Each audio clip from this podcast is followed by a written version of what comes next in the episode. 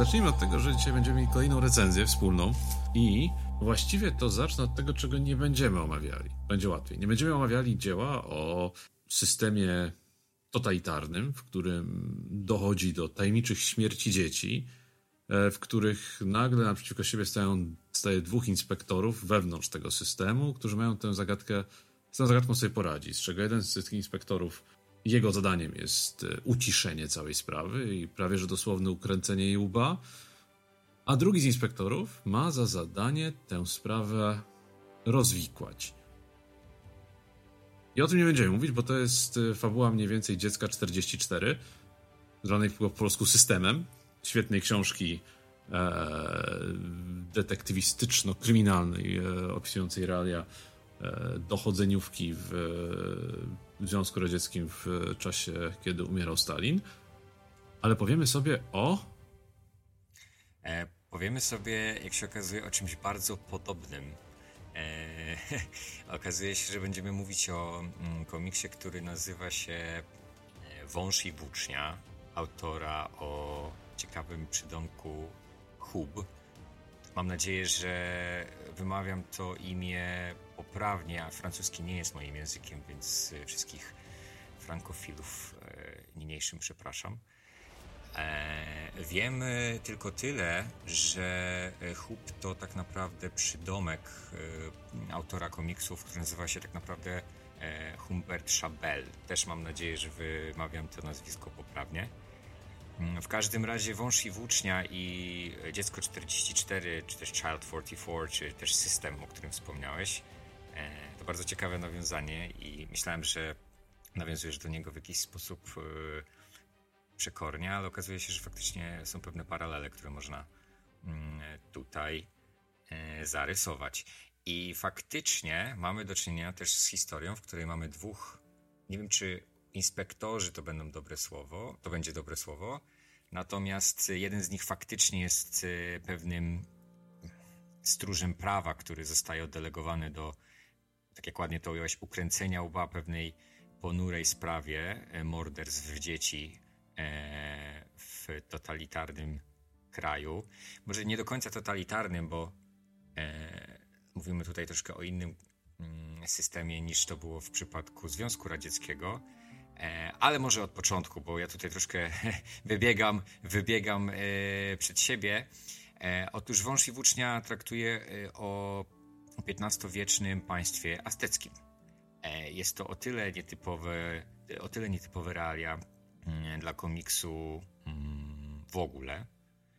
Nie wiem jak ty, ja po raz pierwszy spotkałem się z komiksem, który traktuje o Aztekach, czy w ogóle o erze prekolumbijskiej i dla mnie to było dość dziewicze tereny, do tego stopnia, że musiałem dość mocno poczytać na temat kontekstu. No właśnie, jak to u ciebie było? Wiesz co, ja pierwszy komiks, który traktował o Aztekach, to nie będzie dziwne, zwłaszcza przyszedł na świat w połowie lat 80. To był komiks Hernán Cortés, na podstawie chyba hiszpańskiego komiksu, wydany właśnie w Polsce, tłumaczenie tego komiksu. I tam po raz pierwszy zetknąłem się z Aztekami jako pewnego rodzaju pierwszoplanowym, tutaj w przypadku Corteza to byli właśnie antagoniści, ale pierwszoplanowe postaci komiksowej. I w ogóle Amerykanie prekolumbijscy od tamtego czasu byli dosyć, tak jak mówisz, po macoszemu traktowani, chociaż pojawiali się w komiksach, pojawiali się dosyć sporo, nawet w takim trochę mainstreamie europejskim, bo jak przyjrzysz się chociażby Thorgalowi, to tam cała jakby seria Thorgala dzieje się właśnie w jego wewnątrzświatowym odpowiedniku właśnie Ameryki prekolumbijskiej, tak? Bo masz odcinki właśnie, w których Thorgal wraz z całą ekipą na latających statkach lecą właśnie na zachód, tam trafiają na kulturę, która słynie z tego, że składa ofiary z ludzi, jest brutalna i między innymi czci tego właśnie Tantaloka, czyli jedną z głównych postaci właśnie w świecie Thorgala. I to było też moje zetknięcie. No i potem była przez długi okres właśnie cisza, jeżeli chodzi o Amerykę prekolumbijską. Też mimo tego, że w Marvelu pojawiają się też wątki właśnie w mainstreamie marvelowskim też postaci typowo azteckich, nie? Bo bo kim jest przecież Namor, jeżeli nie postacią typowo aztecką, przynajmniej w wersji filmowej, nie wiem, to żeby na pierwszy plan wysunąć i posadzić jako właśnie miejsce akcji świat Azteków, to jest pierwszy tej wielkości komiks, któremu się to udało. To prawda. Co więcej, nie dosyć, że dzieje się w prekolumbijskiej Ameryce wśród Azteków, to autor scenariusza, jak i rysunków postanowił zrobić z tego rasowy thriller, co okazuje się dość ciekawym zespoleniem i ja nie ukrywam, że bardziej ta kwestia thrillera czy też kryminału przemówiła do mnie, kiedy chwytałem za to dzieło, bardziej niż kwestia tego, że to się dzieje właśnie w realiach prekolumbijskich. Choć sama kultura Azteków jest jak najbardziej fascynująca i nie ukrywam, że jest chyba dlatego, że jest owiana pewną nutką tajemnicy, to faktycznie potrafi działać na wyobraźnię. I jeżeli połączymy to z jakąś zagadką, która jest dość ponura, nawet jak na standardy kryminalne, to mamy dość ciekawą mieszankę. No właśnie, i mamy tych Azteków, co też ważne w kontekście fabuły i tego, jak ta sprawa jest prowadzona, są to realia prekolumbijskie, czyli przed kolonizacją konkwistadorów. I mamy tajemnicze mumie, które znajdywane są w różnych miejscach Królestwa Azteckiego. I te mumie to nic innego jak zmumifikowane ciała młodych dziewczynek. I co ciekawe, w kontekście tego, jak bardzo okrutną cywilizacją w ogóle Aztekowie byli, czyli składali krwawe ofiary ze swoich obywateli czy też jeńców wojennych, to dziwi co najmniej fakt, że w komiksie osoby u władzy zaczynają bać się faktu, że te mordy mogą wyjść na jaw i są przerażone faktem, że coś takiego dzieje się w ich państwie. Nie jest to oczywiście podyktowane żadnym humanitarnym aspektem ich charakteru, a tylko i wyłącznie tym, że zwyczajnie boją się o potencjalną panikę i o to, że lud może stwierdzić, że ludzie o władzy zwyczajnie nie radzą sobie z prowadzeniem państwa, więc postanawiają zatrudnić odpowiednią osobę na odpowiednim miejscu. Jest nim jeden z tytułowych bohaterów, czyli wąż. No właśnie. I kim jest ten wąż, Marcin? Może przybliżysz naszym słuchaczom, kim w ogóle jest wąż, bo to jest ciekawa postać. Wiesz, nie chcę spoilerować, ale... Oczywiście. Wąż jest dosyć ciekawą postacią, zresztą to jest też... Wąż jest też prowadzeniem tej właśnie... Znaczy kwestia w ogóle węża i włóczni, czy też Tuspira, jak ja go znam, jest powiązana bardzo od bardzo długiego czasu, bo to nie są postacie, które nagle gdzieś tam się... Właściwie one się nawet nie napotykają w pierwszym tomie. To prawda. Ale są to postacie, które są w pewien sposób powiązane. Jest to narracja wiązana. Są nie tylko powiązani z sprawą tych morderstw, ale są powiązani wspólną historią. I wąż jest jednym z głównych bohaterów i właśnie włócznia. Każdy z nich ma swoje przyczyny, dla których postępuje tak, a nie inaczej. I my ich poznajemy w ogóle jeszcze... Znaczy my ich poznajemy właściwie w czasie ich narodzin, po czym cały wątek trafia do bardziej współczesnego im świata, czyli kiedy oni już są dorośli.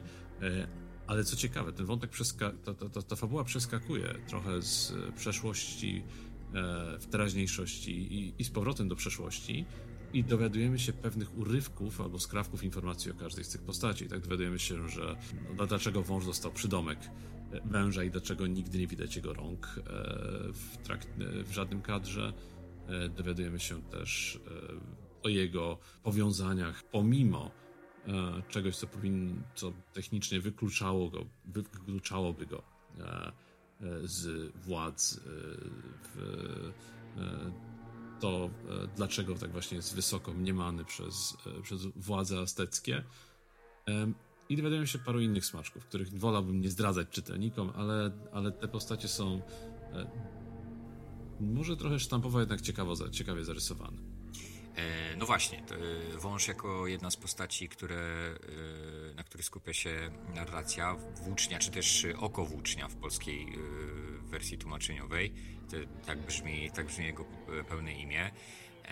Więc mamy węża, który jest oddelegowany przez władzę do zbadania i tak naprawdę zamiecenia pod dywan sprawy morderstw, natomiast oko włócznia, który jest tak naprawdę kupcem i pewien przyjaciel z dzieciństwa, który obecnie jest kapłanem, prosi go o pomoc w wyjaśnieniu tych mordów.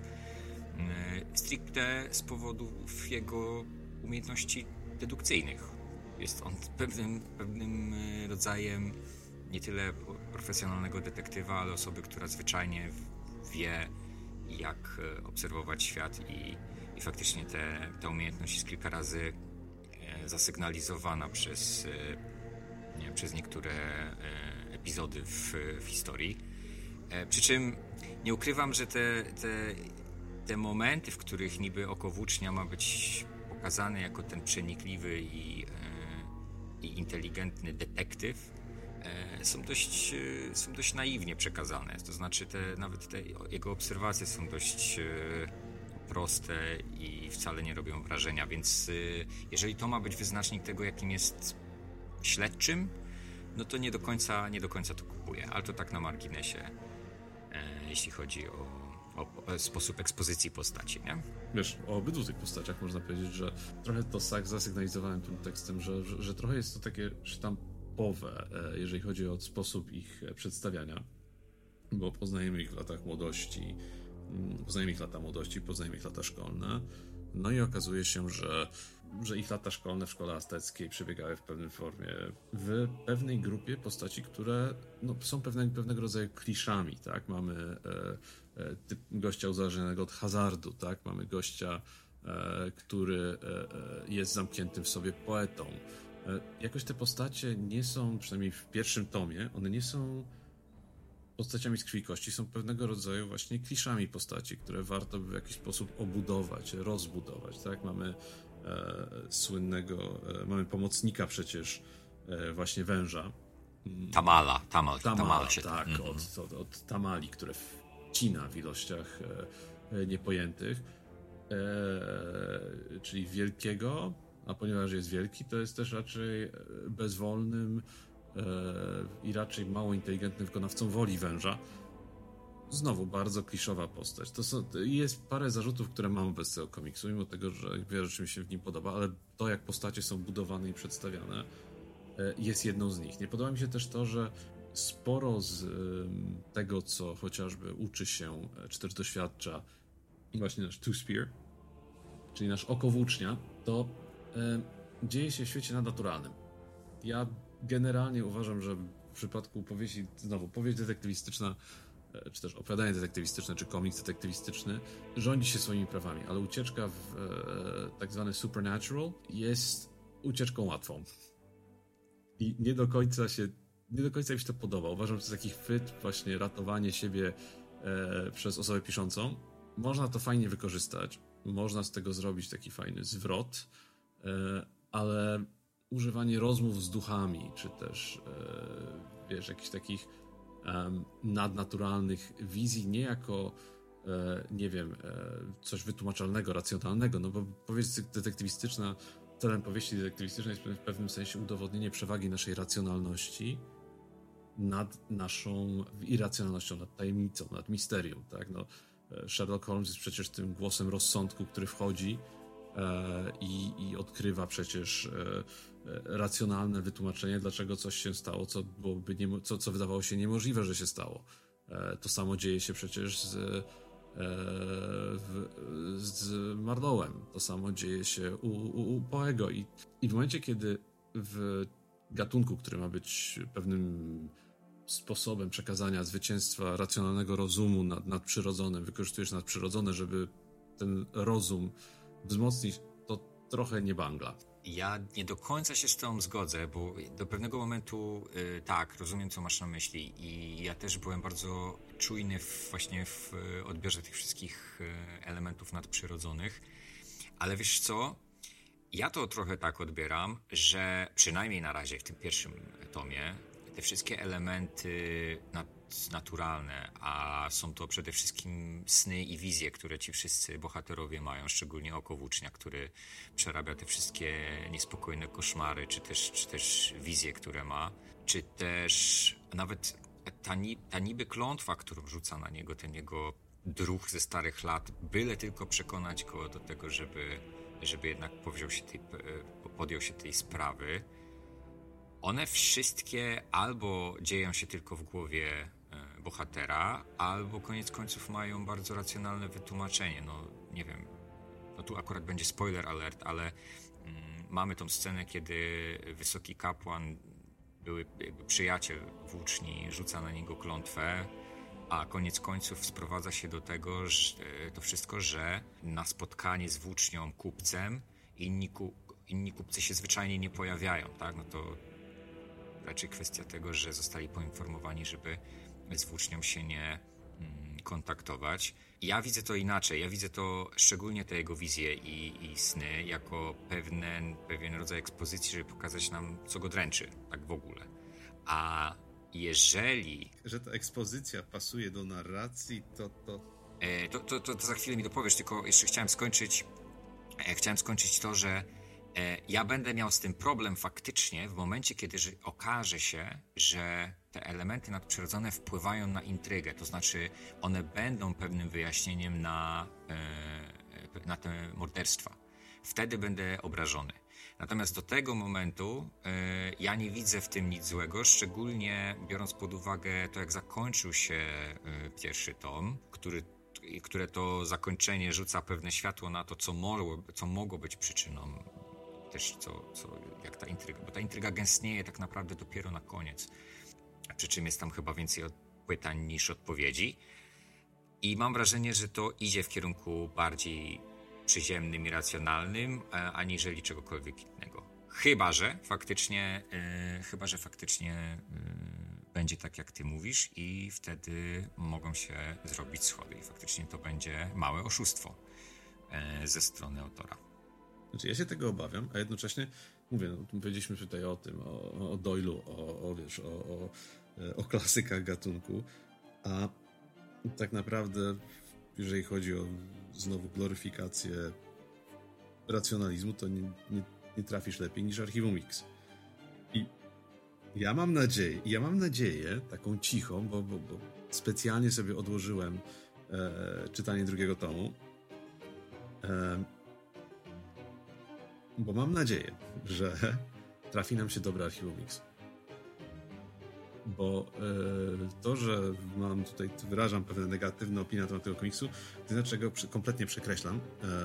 Wcale nie. Ja go jednak przeczytałem i znowu jednym tchem i był jakiś powód ku temu. I mi się on skojarzył mi się z powieściową wersją Child 44. Właśnie z przyczyn tych takich właśnie powiązań z morderstwami dzieci, z systemowym kryciem tych morderstw dzieci i tak dalej.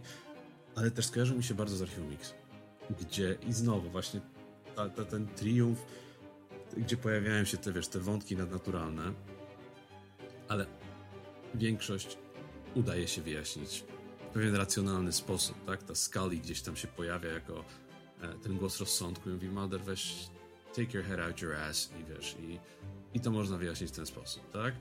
Czasami oczywiście kończy się to dwuznacznie, ale najczęściej Scully gdzieś tam ma tą swoją rację i myślę, że mam nadzieję, że tutaj nie zdradzając za bardzo z tego, jakie będzie zakończenie, że nie zakończy się jak Child 44 i tu mówię o książce Child 44, bo w wersji filmowej nie widziałem. Ja ci podpowiem, że wersja filmowa jest dość wierną adaptacją książki i faktycznie rozwiązanie zagadki jest niemalże takie same jak w książce. To w takim razie mam nadzieję, że nie zakończy to jak Child 44. Mam nadzieję, że czeka nas koniec z pogranicza archiwum, gdzie takie niedowiarki wredne jak ja, lecące po tym wątku nadprzyrodzonym, dostaną po swoich łapkach na zasadzie stary, to wszystko jednak szło naturalnie wyjaśnić. Okej, w takim razie będę zwracał honor i ściągał czapkę z głów, bo lubię takie zwroty akcji. To tak jak w Scooby-Doo, nie? Jak ściągali maski z potworów i okazywało się, że największym potworem jest człowiek. I to by była piękna...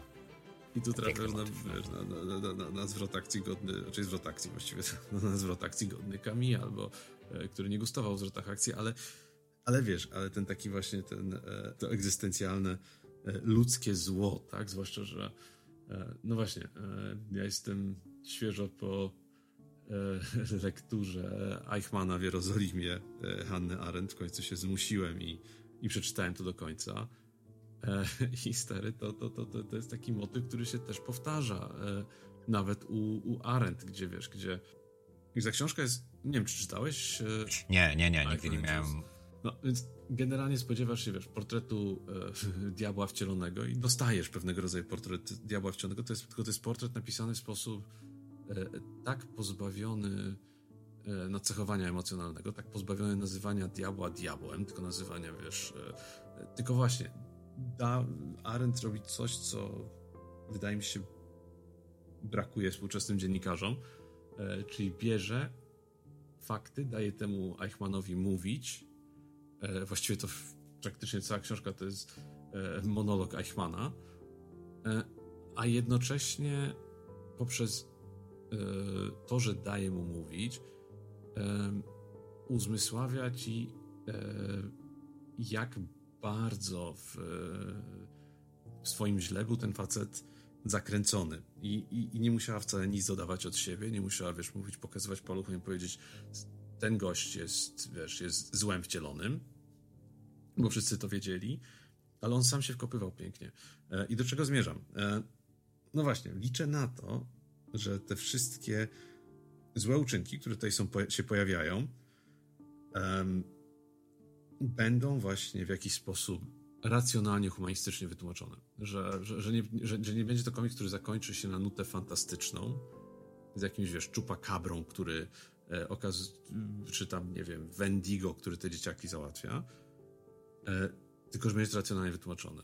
Wiesz, że tego potwora jednak ułoży w ludzką skórę i pokaże, że jednak, wiesz, no, są wśród nas ludzie, którzy tego typu rzeczy robią albo są w stanie zrobić, i to jest przerażające. I tym jest właśnie ten przerażający element. A jednocześnie wyjaśnienie tej całej murder mystery, czy multi-murder mystery, będzie racjonalne. Nie wiem, czekam na drugi tom, który mam nadzieję przeczytać, ale mam nadzieję, że tak będzie. Powiem ci, że poza właśnie takimi drobnymi problemami, które mam, właśnie w postaci rozwoju postaci, czy też właśnie tej ich takiej trochę kliszowości, to trzyma napięcie i to trzyma napięcie całkiem nieźle. Czytasz to, wiele rzeczy się dzieje, jest wiele jednoznacznych, jest wiele decyzji oka włóczni, które się trochę czasami mogą wydawać zaskakujące, ale trzyma tempo, trzyma napięcie i fajnie się to czyta.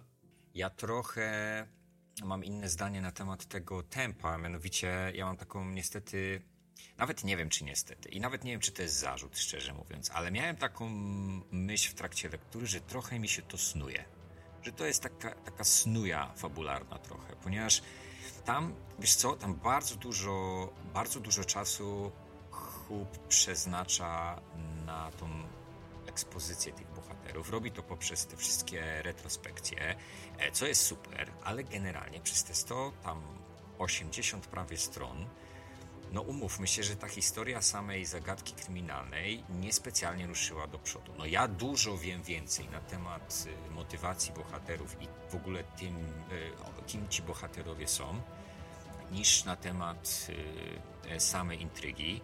Dopiero na samym końcu, na przykładzie i wątku tego nauczyciela byłego włóczni, człowieka, który nazywa się Cień Góra, na podstawie tej retrospekcji, która też jest bardzo ciekawie w ogóle pokazana, bo praktycznie nie ma tam dialogu, wszystko jest na czystym obrazie, praktycznie tam jest trochę onomatopei wrzuconej, ale to jakby nam wyjaśnia mniej więcej, co, albo dorzuca pewną cegiełkę do tej zagadki całej, nie? I tam zaczyna ta akcja nabierać tempa, ale przez całą resztę fabuły, dla mnie jest to trochę snuja fabularna, ale nie jest to zarzut, wiesz, bo szczerze mówiąc, pewna inna rzecz mi rekompensowała to powolne tempo, bo to jest powolny komiks, uważam, ale wiesz co, jest to tak bogato przedstawione i zaraz w ogóle do Krechy przejdziemy i też o to będę chciał cię zapytać,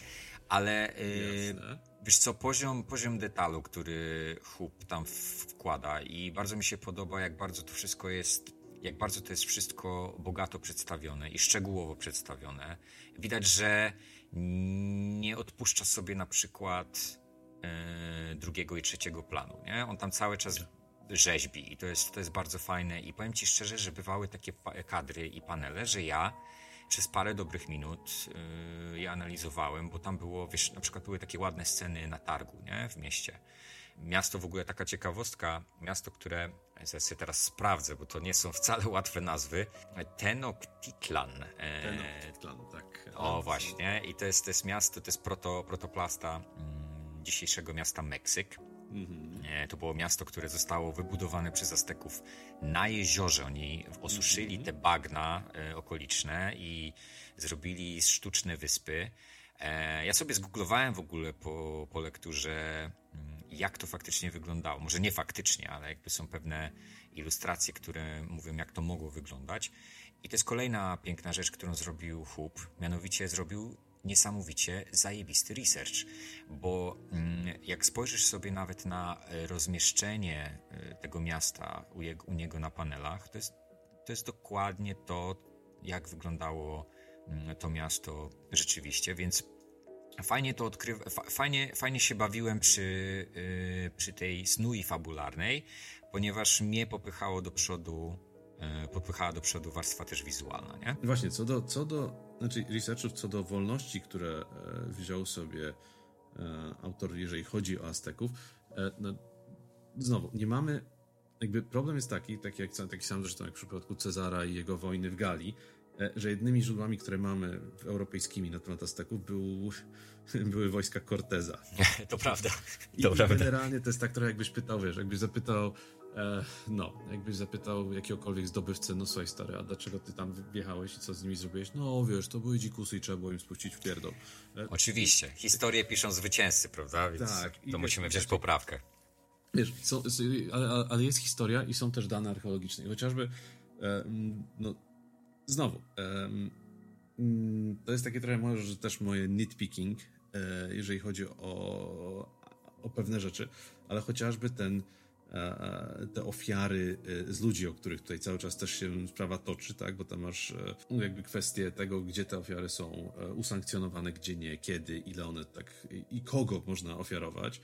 Ale wiesz co, z tego co pamiętam swoich dawnego czytania na temat Azteków, właściwie właśnie porozmawiamy o Aztekach jako... I to wyszło fajnie tutaj, że to Imperium Azteckie nie jest jednolite, nie? Masz różne ludy, które zamieszkują, bo to tak naprawdę nie było nigdy imperium w rozumieniu europejskim, tak? Jednolitego systemu politycznego, tylko no, miałeś wystarczająco silnego władcę, który potrafił, jak to Amerykanie mówią, project power na otaczającego plemiona w różny sposób i to imperium też nie trwało wieki, nie? Bo miałeś jakby szczyt tego imperium to był bodajże Moctezuma I, tak? A jego syn albo wnuk Moctezuma II no już to imperium właśnie przy Hiszpanach pogrzebał, nie? Z różnych powodów też nie jest on jakby tak, uznaje historię, go czasami traktuje jako takiego niekompetentnego, kompletnego głąba, a to tak nie do końca było. Chociaż jest to sytuacja o wiele bardziej zróżna. Natomiast do czego zmierzam? Zmierzam tych właśnie ofiar z ludzi, które były w pewien sposób bardzo, bardzo zrytualizowane, tak? Większość z nich to byli, z tego co wiem, jeńcy wojenni, tak? Nie mogłeś sobie po prostu wziąć, pójść ulicą i powiedzieć ty, dzisiaj ciebie tutaj wyrywamy ci serducho na ołtarzu. I byli to niewolnicy. Przyznam się szczerze, że nie doczytywałem przed lekturą Węża i Włóczni, jak często praktykowano ofiary z dzieci i czy w ogóle praktykowano. Tutaj wierzę autorowi na słowo, trochę na słowo. W warstwie wizualnej jak najbardziej się z tobą zgadzam, zwłaszcza jeżeli chodzi o oddanie realiów. Jest to mega dopracowane, plany grają przepięknie i grają w sposób, który jest bardzo spójny z tym, jak wyobrażamy sobie sztukę prekolumbijską. Nie wiem, czy zauważyłeś, te kadry bardzo często grają odcieniami bardzo nienasyconej zieleni, pomarańczy, taki teal and orange trochę, ale to nie jest ten teal and orange filmowy, nie, to jest kontrastujący teal and orange, on nie oddziela planów, jak to bywa w filmie, i nie oddziela naświetlenia, ale tu jest ten teal and orange, tak jak sobie wyobrażasz sztukę aztecką. I to jest gra kolorów, która według mnie jest też bardzo, bardzo świadoma i im bardziej idziesz w kierunku teraźniejszości, tym bardziej te barwy robią się teraźniejszości, w sensie teraźniejszości dochodzenia, które prowadzą właśnie Okowłócznia i Wąż, tym bardziej one robią się właśnie, grają tymi barwami. I to jest fajne. I to jest widać, że wiesz, facet włożył w warstwę wizualną sporo przygotowań i sporo roboty. I to się chwali. Tak, to prawda. Ja zgadzam się z tymi barwami. Kolory są super nasycone i to pięknie odzwierciedla sztukę aztecką w ogóle. No a słów parę o rysunku, bo wiesz co, mieliśmy, pamiętasz jak mówiliśmy o Locke and Key i mieliśmy tą rozmowę na temat tego, jak działać rysunkiem na zasadzie kontrastu i jak mówić o rzeczach trudnych i brutalnych i strasznych i jednocześnie pokazywać to na przykład, tak jak było to w przypadku Locke and Key, za pomocą rysunku, który był bardzo bardzo cartoonish taki, nie? Taki dziecięcy. Mam pewną, nie do tego samego stopnia, ale mam podobne odczucia w przypadku Węża i Włóczni. Że jest to cartoonish. Jest to odrobinę zakreskówkowe dla mnie. Nie wiem, może po prostu to jest moja wrażliwość, że jeżeli mówimy o kryminale albo o historii brutalnej, to ja chcę, żeby ten rysunek odzwierciedlał to w warstwie wizualnej, to znaczy może powinno być troszkę bardziej mrocznie, może powinno być mniej kreskówkowo, ale też rozumiem ten zabieg autora, żeby też była jasność, jest nadal bardzo brutalnie, tak?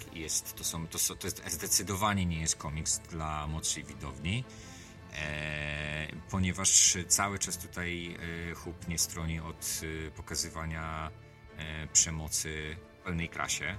Nawet sam opis tych ofiar, tak, o których mówiliśmy wcześniej, no, to wszystko jest pokazane bardzo graficznie i obrazowo, więc no, tutaj faktycznie to oddziałuje dość mocno. Natomiast dla mnie ta kreskówkowość troszkę zgrzyta, nie? I to znowu jest ten sam zarzut, który miałem przy Locke and Key, ale to jest czysto i wyłącznie subiektywna rzecz. No i byłem ciekaw, czy tobie to przeszkadzało na przykład, czy miałeś z tym problem, czy absolutnie nie. Jak to widzisz? Wiesz co, początkowo mi się to gryzło. Jak najbardziej. Ale też znowu zauważmy, że tutaj większością ofiar są 10-letnie dziewczynki jednak i gdzieś tam ta perspektywa tego, że właśnie, że autorzy używają takiej kreski, a nie innej, pod to też w tym momencie podchodzi według mnie, i wiesz, a potem jak już się właśnie wciągnąłem znowu w ten taki background typowy, to kreska przestała mi przeszkadzać zupełnie. I powiem ci, że jak w przypadku no właśnie Locke and Key szukałem jakiejś racjonalizacji tej kreski, to tutaj ona potem, sam fakt tego, jak te postacie są narysowane, nie odciągał mojej uwagi od tego, co się działo na tych kadrach w szerszej perspektywie, bo te kadry nawet grając w tych małych kadrach, one są jednak, dużo się w nich dzieje, grają plany pięknie i to jest coś, co też sprawia, że świadomie tę kreskę po prostu odstawiasz też na dalszy plan. Ta kreska rysowania postaci jest mniej ważna niż kreska właśnie tych wielkich, epickich, no śmiałbym twierdzić filmowych wręcz kadr. Tak, to prawda, wiesz co, bardzo dobrze, że nawiązałeś do kadrowania, bo w niektórych miejscach to kadrowanie jest rewelacyjne. Są takie sceny, gdzie Hub wybiera tak nieoczywiste umiejscowienie optyki, zmienia tą perspektywę, tam są takie ładne, na przykład jest taka rozmowa między włócznią a jego siostrami, czy jego siostrą, kiedy ten oznajmia, że spotkał się ze swoim przyjacielem z dzieciństwa i ma zamiar wracać już do domu. I ta jedna z tych sióstr obraża się na niego i wychodzi, po czym wchodzi kolejna z sióstr. I ta cała rozmowa jest przeprowadzona na dachu budynku, ale jednocześnie zmiana kadrów na takie z różnych punktów widzenia i to takich bardzo nieoczywistych. No super, jest to tak dynamiczne i zwykła rozmowa, która mogłaby być kompletnie nudnym przekazaniem informacji, tutaj nabiera jeszcze nie dosyć, że tempa z tytułu tych emocji, które tam buzują między tym rodzeństwem, to jeszcze z tytułu właśnie pokazania tego z różnych perspektyw. To kadrowanie jest naprawdę świetnie ogarnięte. Widać, że to jest przemyślane przede wszystkim, nie? Jest przemyślane, dokładnie. Ono służy jakiemuś celowi. To nie jest taka zabawa kadrem, tylko do tego, żeby rysownik powiedział sobie: hej, patrzcie, jak fajnie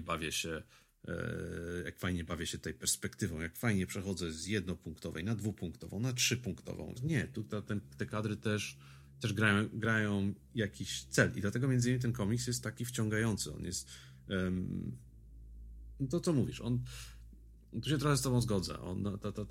Ten główny wątek, on właściwie przez te 180 stron jest prawie że kompletnie nieruszony poza jakimiś takimi drobnymi sugestiami i coraz gęstszym ścieleniem się trupa przy stolicy, tak? Bo tam przecież to jest ten wątek tego, że ten trup pojawia się coraz bliżej stolicy. Coraz bliżej stolicy, tak. I właściwie nic poza tym się nie dzieje, tak? Nie poznajemy, nie dostajemy jakiegoś takiego wielkiego objawienia końcu aktu drugiego, gdzie okazuje się, że wiesz, to Moriarty za tym wszystkim stoi, czy tam ktoś.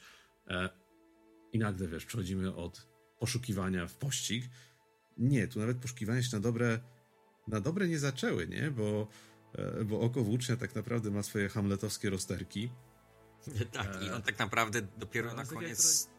Tak, to jest taki książek Hamlet, nie? W pewnym momencie na zasadzie, bo wyjeżdżam, zostaję. Make up your fucking mind w końcu, nie?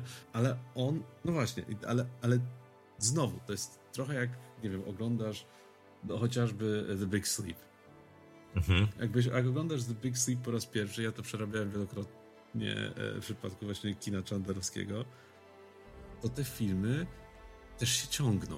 To jest tak trochę jak z Kurosawą, to się ciągnie i ciągnie, ale musisz trochę odpuścić wersji właśnie temu głównemu wątkowi i patrzeć na to, co się dzieje w tle, to, co się dzieje dookoła, to, co się dzieje, chłonąć to otoczenie.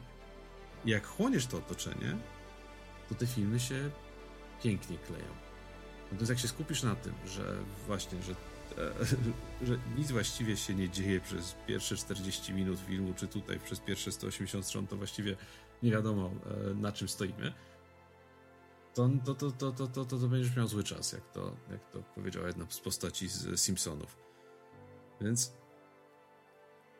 ja się skupiałem właśnie na otoczeniu, a jednocześnie zapominałem o tym głównym wątku i to otoczenie robi wielką robotę. Tak, to prawda i bardzo też podobał mi się zabieg tych retrospekcji, które gdzieś tam wymagały od ciebie pewnej czujności i w ogóle nie wiem, czy miałeś podobnie, natomiast dla mnie to była w pewien sposób lektura wymagająca, przynajmniej przez 1/3, ponieważ zanim odnalazłem się w tych bohaterach, zanim odnalazłem się w tych liniach czasowych, to troszkę minęło. Tam, mimo tego, że większość z tych bohaterów ma pewne szczególne cechy wizualne wyglądu, to jednak czasami kartkowałem komiks wstecz, wiesz, żeby zobaczyć, czy postać, która jest teraz przede mną, jest tą postacią, która była na przykład w retrospekcji wcześniej, nie? I zajęło mi chwilę, żeby w ogóle się odnaleźć w tym wszystkim, więc to było dość wymagające. To nie jest, tak sobie uświadamiam, że to nie jest też chyba łatwy komiks w odbiorze, przynajmniej nie był dla mnie, w tym kontekście takiego progu wejścia, nie? Że tam trzeba po prostu się samemu trochę odnaleźć w tym wszystkim. Przy czym mówię, te zabiegi retrospekcyjne, one fajnie działają, bo ewidentnie narracyjnie też, to jest też w ogóle świetny zabieg, nie? Że retrospekcja posuwa główną oś fabuły do przodu, nie? To też jest bardzo fajnie przemyślane, bo daje ci pewien kontekst do tego, co się dzieje teraz, no i poznajesz tych bohaterów, nie? I to mi się podobało. Bardzo też mi się podobało, w jaki sposób te retrospekcje są pokazane, bo w niektórych sytuacjach, w momencie, kiedy na przykład pokazane są lata dzieciństwa włóczni i węża, jak oni spotykają się w tej szkole, tak? W tym domu ludu, te kadry są pokazane cały czas w tej normalnej kolorystyce, ale bardzo fajnie pokazane było przejście na zasadzie pewnego rodzaju widma młodego włóczni, który snuł się gdzieś tam po tych starych okolicach i wspominał. To było bardzo jasno i przejrzyście pokazane. Natomiast te dużo wcześniejsze retrospekcje, czyli na przykład to, co robił za swoich lat wojaczki Cień Góra, tak? Czyli ten nauczyciel włóczni, no to już jest wszystko w takich bardzo, bardzo jednolitych kolorach, nienasyconych, takich wręcz prawie czarno-białych, nie? Tak naprawdę mamy 3 linie czasowe w tej książce, w tym komiksie, co tylko pokazuje ilość wątków, nad którymi trzeba się skupić i wszystkie je powiązać, nie? Uderzyłeś pewien czuły nerw. I to dosyć konkretnie. Bo moje odczucia były podobne, jeżeli chodzi o orientację wśród mnogości postaci. I właśnie te przeskoki między retrospekcjami i teraźniejszością komiksową czasem powodowały pewną niejasność. I teraz pytanie, czy to jest zabieg celowy, czy jest to zupełnie przypadkowa zniżka formy. Tutaj chciałbym dać autorowi spory kredyt zaufania i powiedzieć, że to jest zabieg celowy. Że to ma na celu trochę cię zdezorientować. I teraz tylko pytanie, jak się z tego wywiąże ta właśnie główna wielka niewiadoma, ten chudanyt, który czeka rozwiązania chyba w drugim tomie, nie? Z tego, co w trzecim, dlatego że to jest trylogia. A, czy jeszcze trzeci tom będzie? Tak, z tego co udało mi się wyczytać, to są 3 tomy. No, nakładem wydawnictwa Taurus ukazał się na razie 1 na naszym polskim rynku, więc no, jeżeli chcemy właśnie w naszej polskiej wersji językowej, no to na razie możemy się obejść smakiem. Natomiast z tego co udało mi się wyczytać, to są 3 części. To jest pytanie, czy na ile też mylone są tropy, na ile Hub daje nam pewien rodzaj pojęcia na temat tego, co się może wydarzyć. Czy to nie są jakieś fałszywe tropy, które zostały nam przekazane? No nie wiem. To jest niestety bolączka recenzowania historii kryminalnych lub w ogóle historii, kiedy nie masz pełnego obrazu. To jest trochę tak, jak ocenić cały sezon serialu po 3 pierwszych odcinkach, nie? Albo mecz Polska-Mołdawia po pierwszej połowie. No nie, tu akurat myślę, że łatwo przewidzieć wynik. Znaczy tutaj też Hub prosi, znaczy nie wiem, czy prosi, ale Hub w pewien sposób prosi o duży kredyt zaufania. To, co nam daje przy końcówce pierwszego tomu, jest wielką obietnicą. Bo masz tyle właśnie otwartych wątków, masz tyle tej ekspozycji. No właśnie, że pytanie, co będzie dalej? Czy będzie dalej brnięcie w ekspozycję, bo to jest łatwiej z punktu widzenia twórcy, dalej wiesz, robić to, co robisz.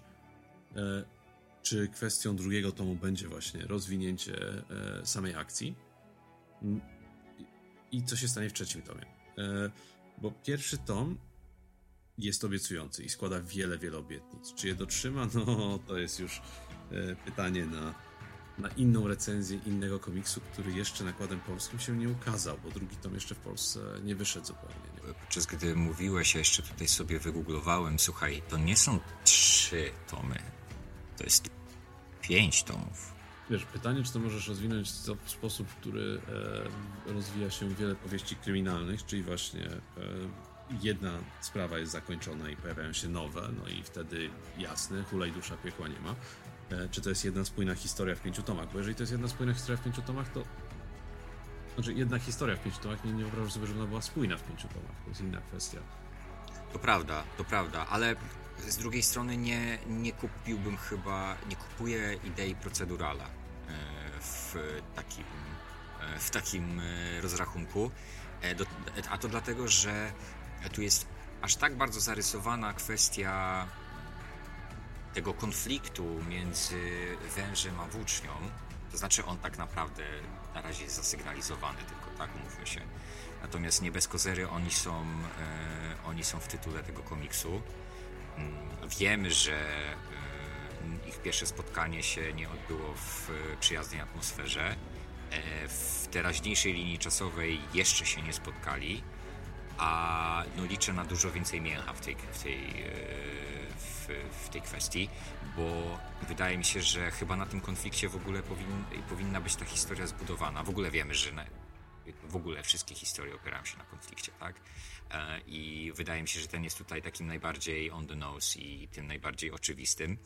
To, co się dzieje w tle i nie jest jeszcze pokazane, a mianowicie ta cała intryga kryminalna i te morderstwa, no to jest inny już konflikt, który będzie nam dane poznać po pięciu tomach, jak się okazuje, po 5.